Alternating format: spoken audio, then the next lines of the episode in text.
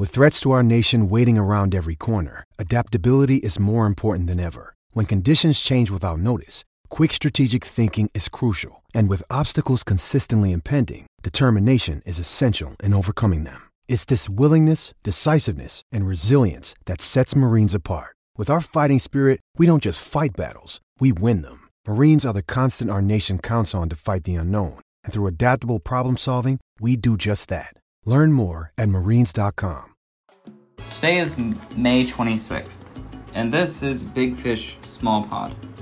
My name is A.T. Wardall, and I'll be getting you up to speed on this day in the Miami Marlins 2021 season, just catching you up on everything that is right now. May 25th to May 26th. And last night, the Marlins played the Philadelphia Phillies. Earlier in the day, Brian Anderson was placed on the injured list due to a partial dislocation of his left shoulder. The injury is expected to keep him out for at least several weeks, according to Kim Ng. Isan Diaz was brought back to the roster after his short IL stint to settle out the 26 man roster, and Jon Berti is expected to slot in at third for most of the playing time. And that was the case last night as the Marlins took to the field behind Sandy Alcantara. They were facing the Phillies for the second game in their four game series.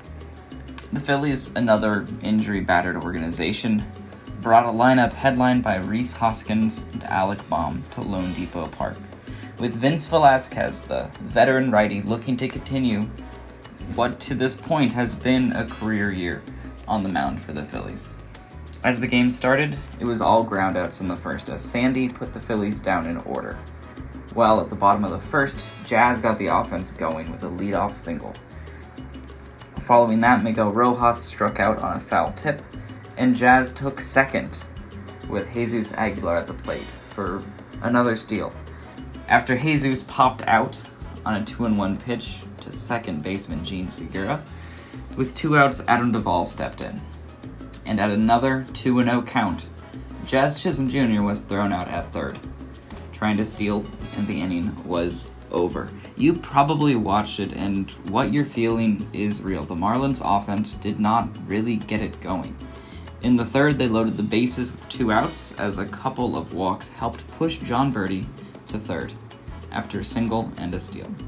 But Jesus Aguilar failed to convert his plate appearance into something more and the Marlins would go to the fourth scoreless.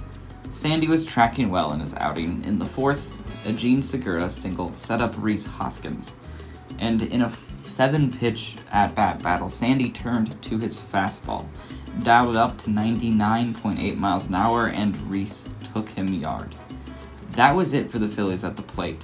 With just two hits and two runs, that was their night, and it was enough for the win as the visitors turned to their bullpen A-listers, Sam Coonrod, Jose Alvarado, and Hector Neris, to close the door on the Marlins. But not before Jorge Alfaro got his first hit back from the injured list in his first start. And Jazz Chisholm Jr. had another opportunity, another hit, and was thrown out trying to stretch that hit into a double, making that two outs on the base pass for the rookie last night. On the whole, Miami had five hits, four walks. Sandy threw a season high eight innings on 93 pitches with just the two runs and two hits, sealing his fate as the losing pitcher. Ross Detwiler came in for the ninth, substituted in for Jazz Chisholm, who left early in the game due to an ankle issue. Before Ross was able to pitch another clean inning and set up the Marlins bullpen really well for Wednesday's game in a loss that left the Marlins offense shut out, moving the series to 1 and 1. And moving the podcast to Jacksonville, Starling Marte started his rehab assignment, lining up as the DH. Josh A. Smith got the start for the Jumbo Shrimp, and he held the Durham Bulls scoreless for four innings. Then the game broke. No matter who came in for Jacksonville, they got hit. In all, the Durham Bulls had 19 hits and 13 runs. And the Jumbo Shrimp offense was dwarfed. as Sterling Marte, Starling Marte, apologies, it's been so long, was hitless in his three at bats with a flyout, a groundout, and a grounded into a double play for his line. He was finally facing competition. As for the actual offense in the game, Monte Harrison led off the second inning with a double, and a Brian Navarreto walk set up the 30 year old Miami native in 2012 first round Red Sox pick. Third baseman Deven Marrero had his first home run of the year, putting the Jumbo Shrimp up 3 to 0. Following that, in the third, Jesus Sanchez led off with a single and stole his way to second. Then Stetsy Ali, the Bulls pitcher, balked him to third, then walked Monte Harrison. Setting up first and third, Luis Marte brought the runners forward with a sac fly, and Monte stole his way to third, so he was able to come home on a wild pitch. Overall, the five runs did not come close to the Durham 13. In Double A, Max Meyer had his fourth start, as Pensacola faced off against Biloxi. In five innings, Max breezed past the Shuckers hitters. In just 68 pitches, his three strikeouts stood against one walk and two hits on a quiet night for the Shuckers. While the Shuckers did continue that quiet night, the Pensacola Blue Wahoos did not go down quietly. A trio of blasts, starting with the 26 year old Cuban first baseman Lazaro Alonso's second home run of the year, followed by catcher Nick Fortes in the fourth with his first home run of the year. And then you probably saw it, the Peyton Burdick home run in the fifth inning for his fifth home run of the year, absolutely clubbered to left. Here's the pitch. And that one is hit pretty well out to deep left field. A high towering drive and gone. Peyton Burdick continues to hit the ball exceptionally well. His fifth home run of the year. Over the last seven games, Peyton Burdick has raised his slash line. Again, seven games ago, it was like .077, sub 100 batting average, 265 on base percentage, and 205 slugging. To now his 179, over 100 points better batting average, 304, pretty much better on base percentage, and tremendously better slugging percentage of point of just 507. About that means every time it comes to the plate, that is like half a base expected. So uh, Pensacola did get the win, five to zero, and in Beloit, the Snappers played a tight, high-scoring game that started with a decent outing by Zach McCambley, who again attacked the zone in his four and two-thirds innings, during which he struck out seven and didn't so much as face a full count. He threw just 17 of his 71 pitches for balls, kind of a remarkable stat. The Peoria Chiefs runner hitters were able to jump on him for eight hits, but managed just three runs against McCambley.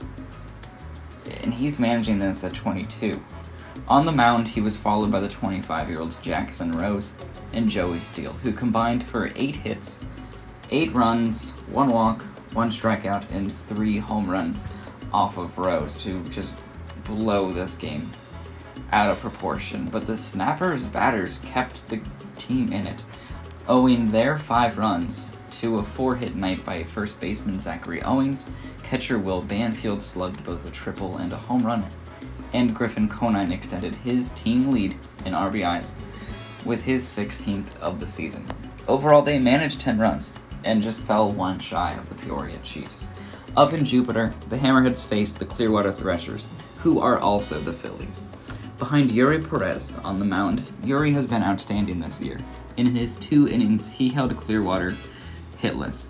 Two strikeouts were also recorded before he was moved from the game as a part of the organization's plan for this 18 year old pitcher just adjusting to full professional seasons. As Eury left the game with a 1 0 lead, the single run eked out by JD Orr on a ground out in the second was not enough to hold off this Clearwater team, as Edison Surreal coughed up a run in his two innings. But 22 year old Jesus E. Sanchez was able to hold it together for four more innings behind six strikeouts, keeping the team in it.